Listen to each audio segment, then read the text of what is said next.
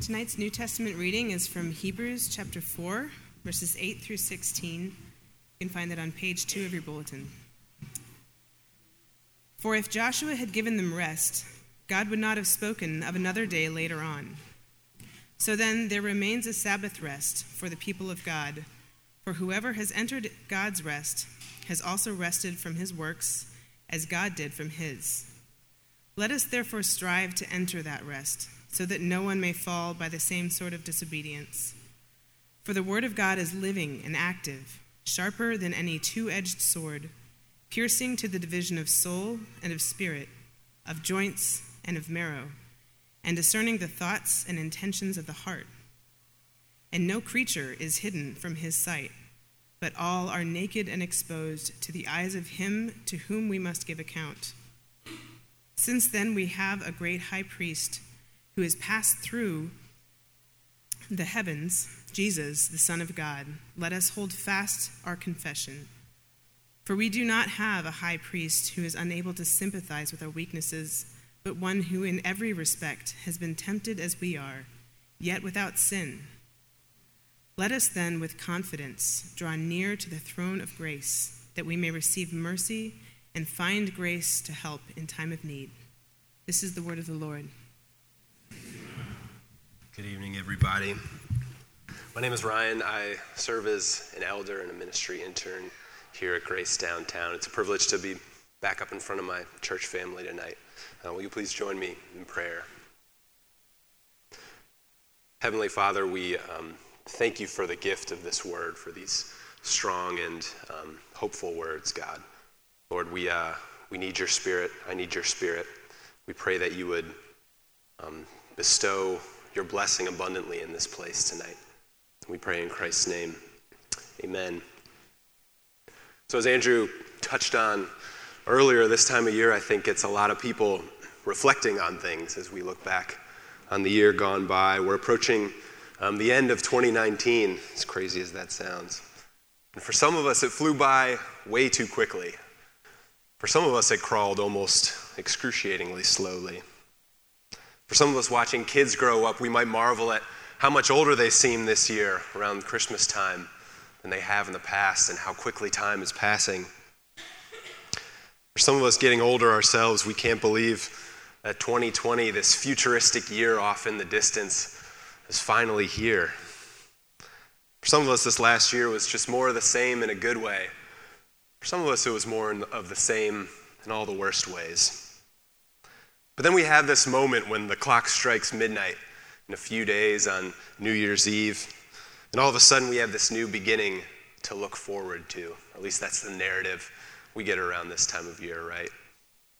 I do think that most of us at some point leading up to the new year will take a few moments to look ahead to twenty twenty, to think about what it might be like, to think about maybe what we're afraid it will be like, to think about what we hope it will be like.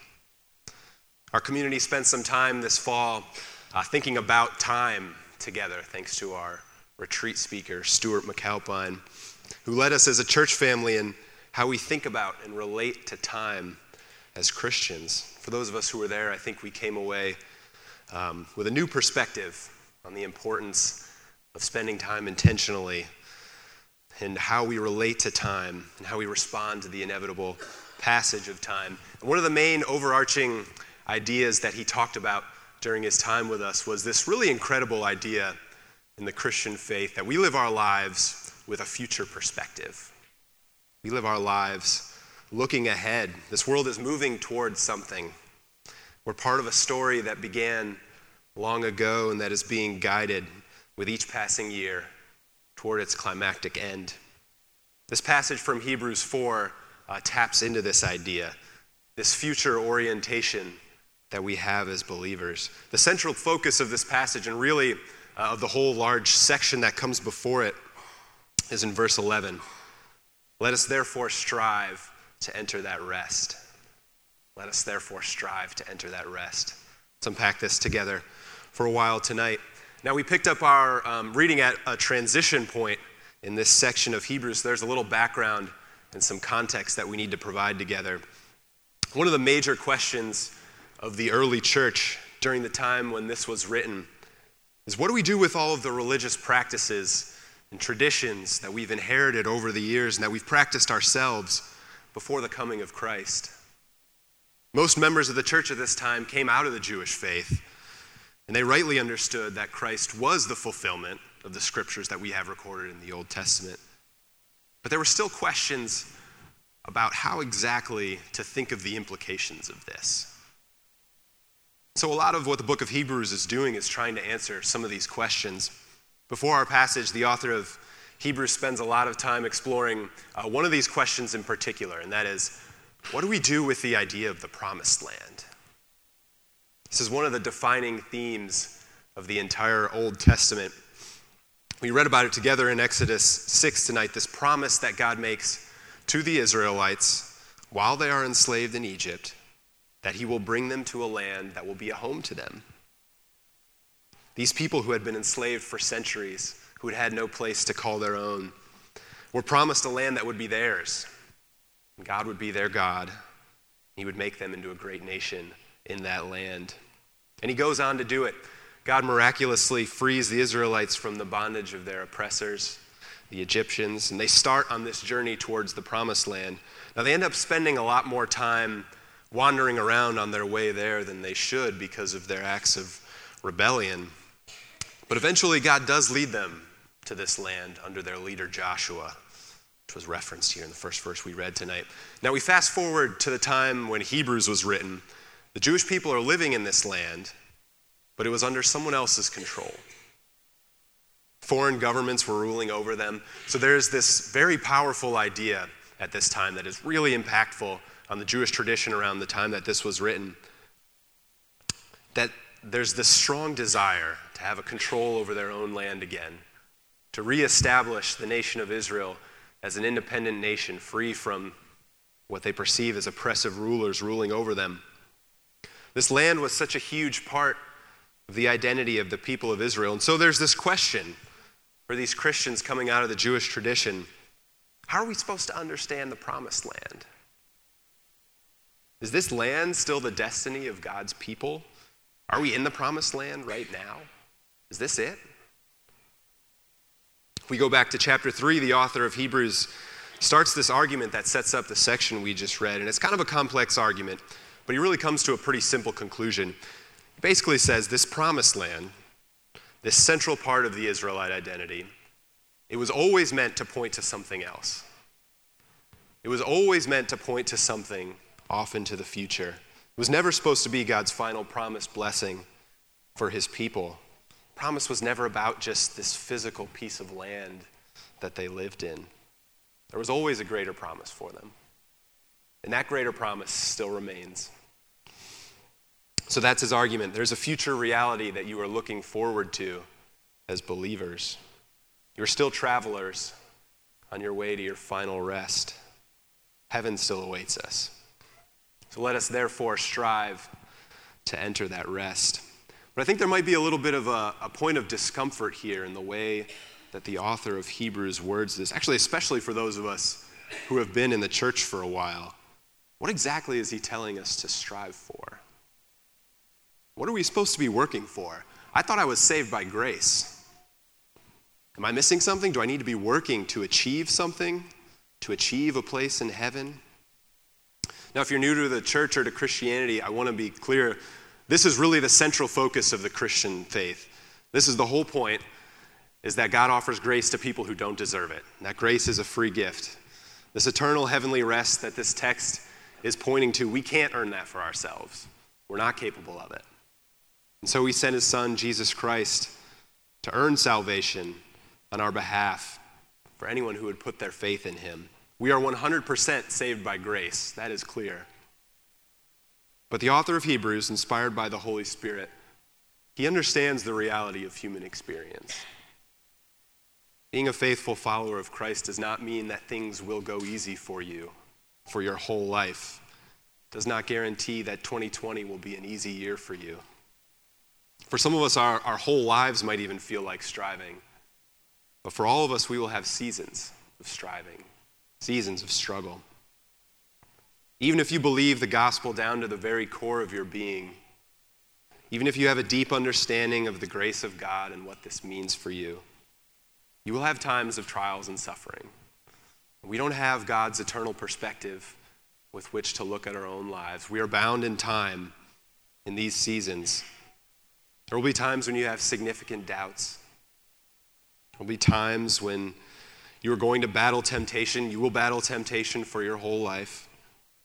At some point in your life, you will have a very powerful little voice in your head that says it would just be so much easier if you could just give in to some of those thoughts, those temptations. There will be seasons of your life where coming to church and singing songs of worship, which used to be a very sweet experience, a very soul-refreshing experience, will feel empty.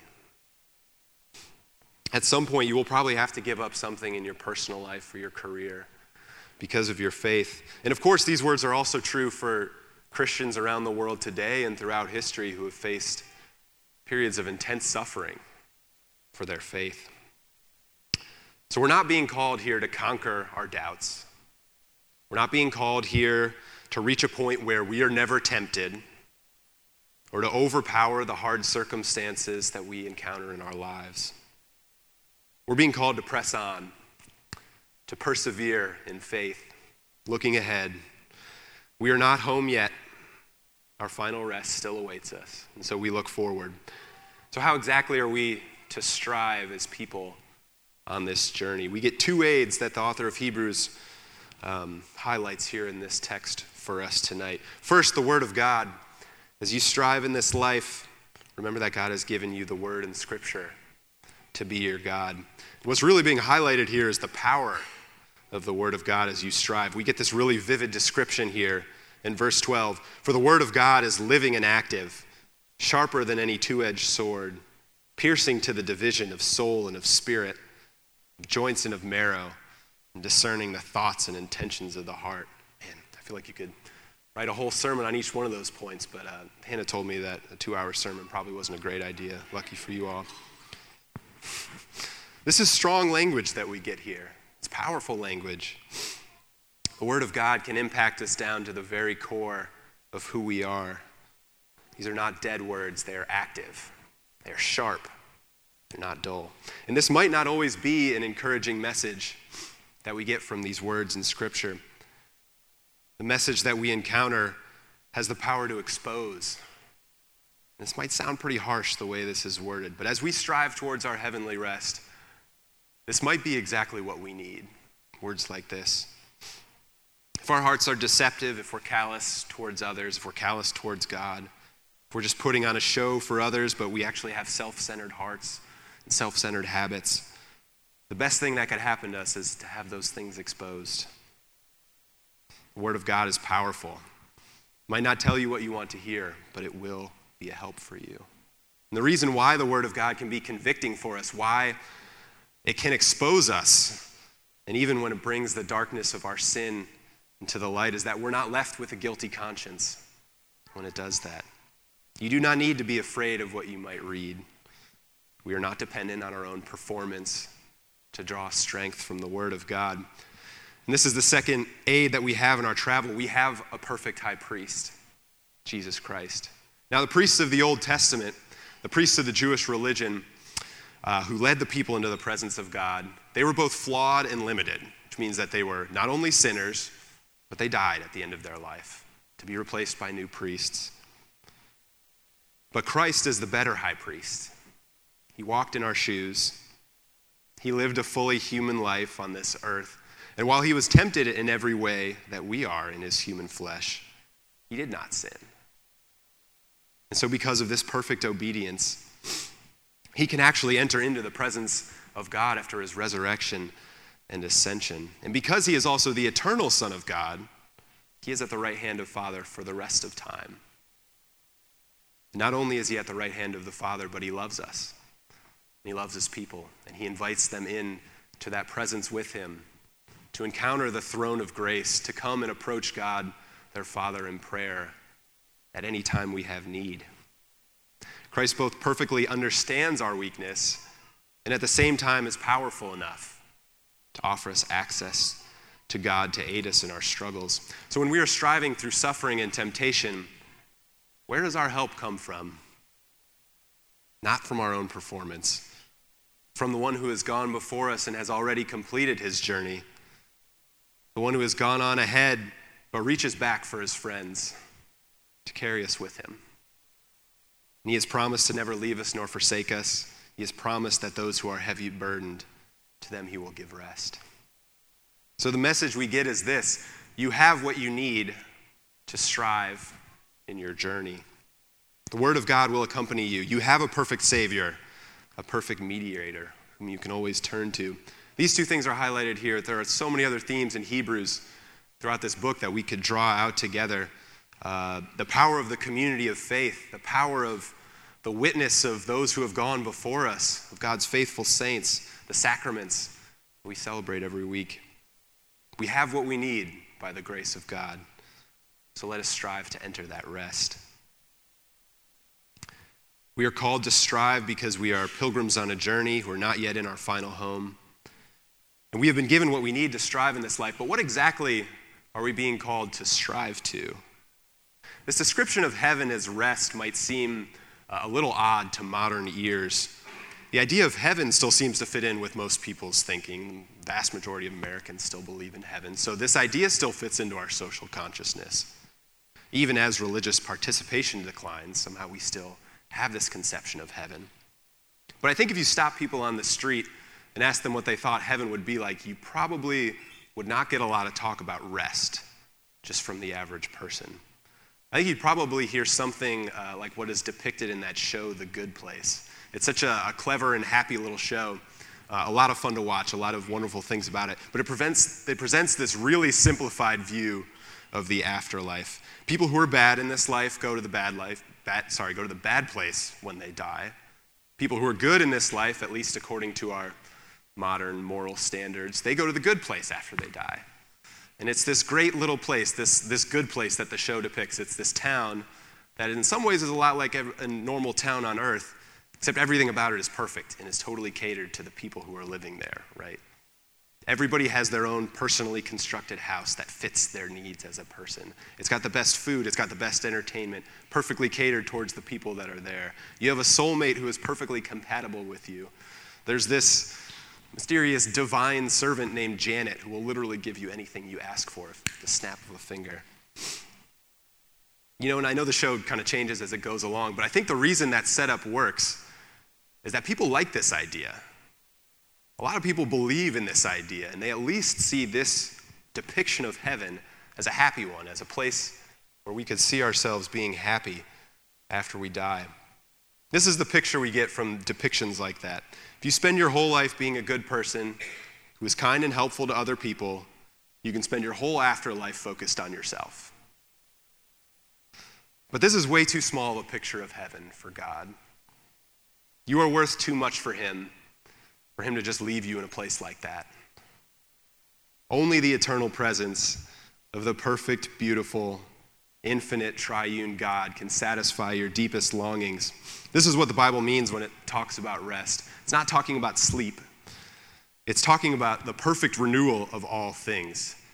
It's talking about complete satisfaction and joy for God's people in the presence of God for all eternity.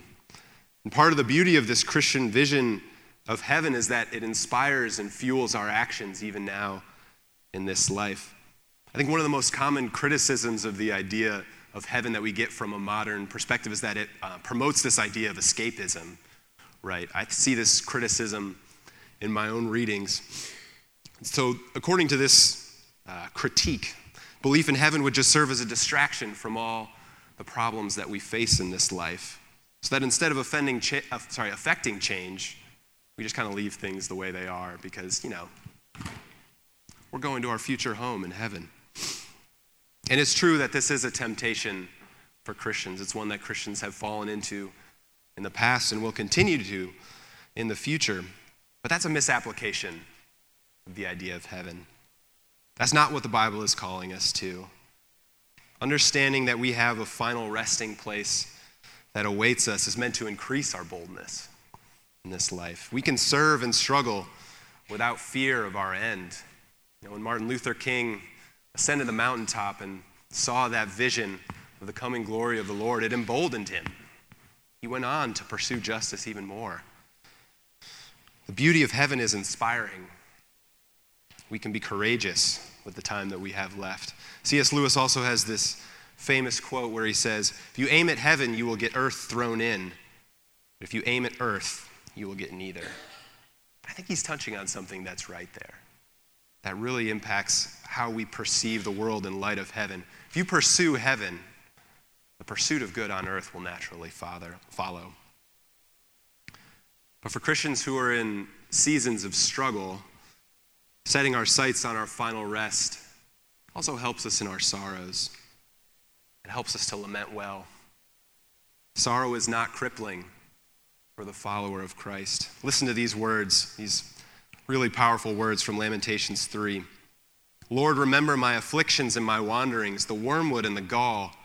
My soul continually remembers it and is bowed down within me.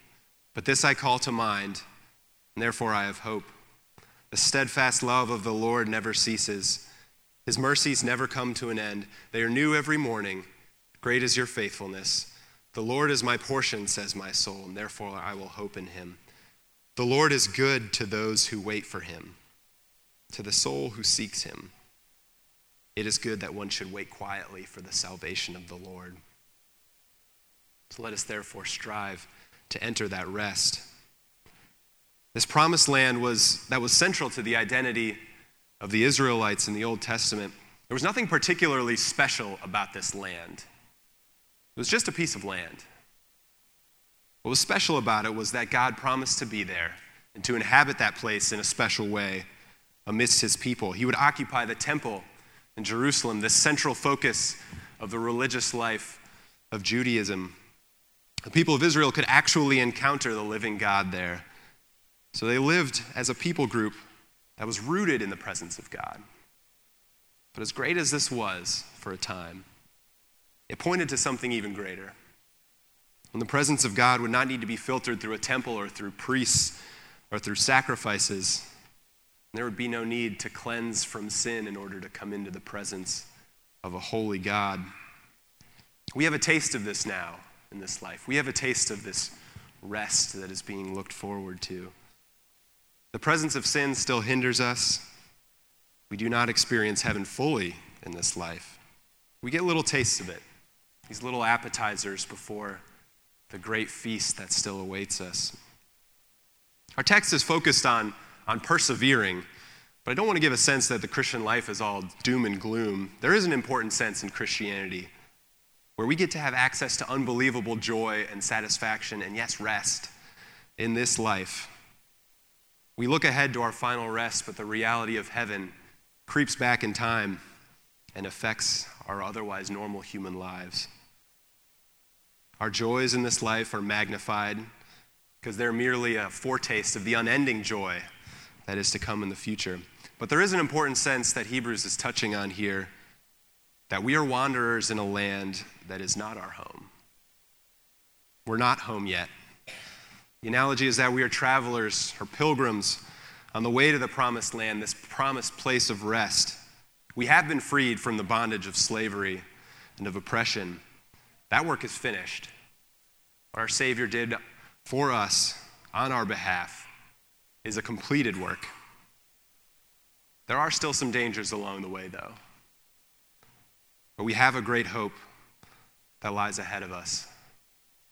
The perfect rest of heaven, unhindered access to the presence of our perfect Creator for the rest of time. You know, time, I feel like, is so often an enemy to us in this life. It passes by way too fast. Requires faith to actually take the time to rest well in this life as the rest of time continues to move on around us, and there are so many things that we feel like we should be doing with our time. But when your work is complete and you stand in the presence of God, your Creator, time will be your friend and nothing but your friend. The days are too short in this world, but this world will end in the day which has no night, where time is a joy. God is infinite. His presence is endless. You will have unlimited time to enjoy him forever. Faith will no longer be required when you have come to the rest that is the end of your faith. Let us therefore strive to enter that rest together. Dear friends of Jesus Christ, your Savior has gone before you, and he waits for you at the end of your wandering. That mightiest of kings and most faithful of servants stands in the throne room of grace to welcome you at the end of your journey. He invites you into this completely perfect and satisfying rest of God. But before you enter in, he will look at you and he will say gently, hold on. That fear that you have of measuring up, you can leave that aside. There's no place for that here. You should see what you look like when you are reflected in the presence of your glorious and all-powerful God. To those who suffer through illness and disease, he will say that pain that was with you seemingly at every moment, you can leave that there. You have been washed with the blood of Christ. You are wholly restored now. And to those who are anxious, he will say that worrying, that constant looking over your shoulder at what might be coming after you next, just leave it aside. You will have heavenly vision here.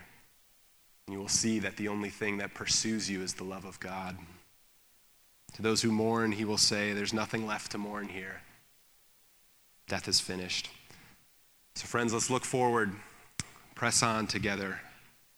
Our rest is coming. Will you pray with me? Father God, we, uh, we're in awe of this promise, and we thank you for guaranteeing it on our behalf. We long to be faithful as we, we strive to enter that rest. Lord, please bless us as we do that. Bless us in this upcoming year. And we pray in Christ's name, amen.